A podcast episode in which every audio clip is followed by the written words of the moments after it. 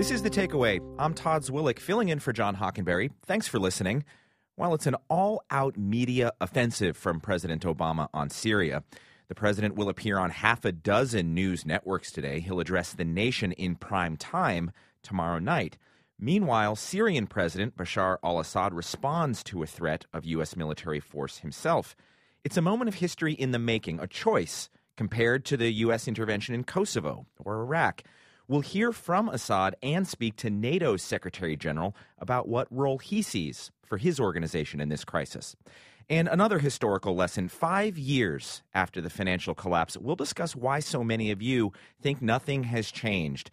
And on a day that sees millions more of our kids back at school, a look at a major crisis that's playing out in the classrooms in one of America's biggest cities. But first, of all the voices we've heard on whether the U.S. should take military action against Syria, and we continue to hear a lot from you, we've heard very little from the man who President Obama thinks is killing his people with chemical weapons and with impunity.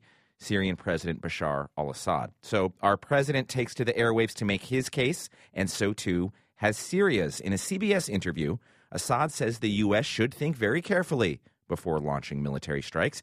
Take a listen here to President Assad, who has been speaking to Charlie Rose. Will there be attacks against American bases in the Middle East if there's an airstrike? You should expect everything. You should expect everything. Not, not necessarily through the government.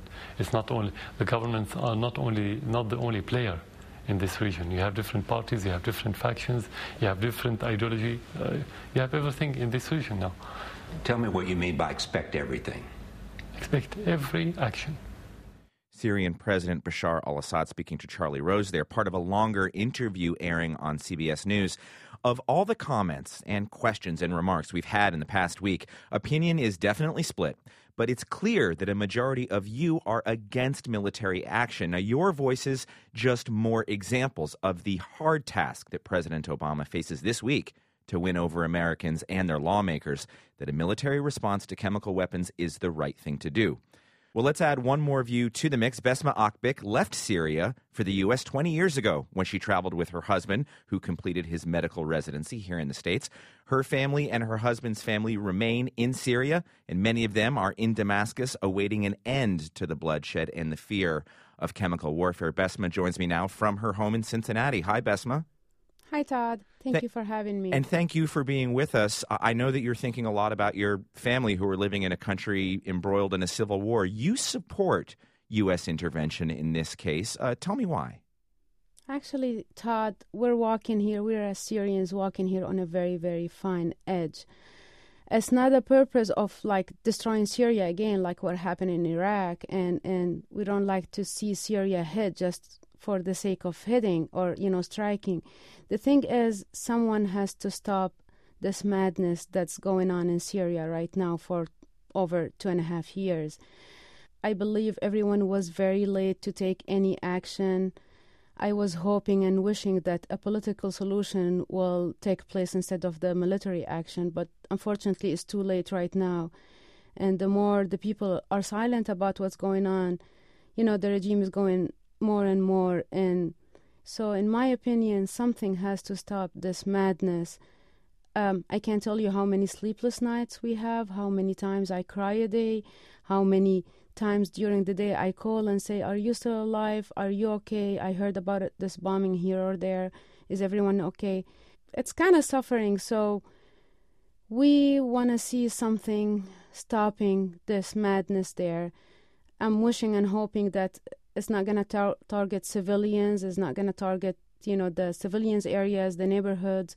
Just know where to strike to at least paralyze. Um, you know the military power they're using against the innocent people and children there. Now, of course, I know as you're aware, Basma Akbik, one of the parts of this debate is that a U.S. military strike won't be able to cripple Assad. So many people argue that this isn't really even about Syria, this contemplated attack. It's about sending a message to Iran or North Korea or other uh, nations that are enemies of the United States about what will happen if they decide to use chemical weapons, that it's not really about stopping bloodshed in Syria. You've heard that criticism. What do you think of that? Yeah, unfortunately, I did. And I, um, you know, I'm not a politician, so sometimes I feel I'm so naive when it comes to analyzing whatever messages people are trying to send to each other.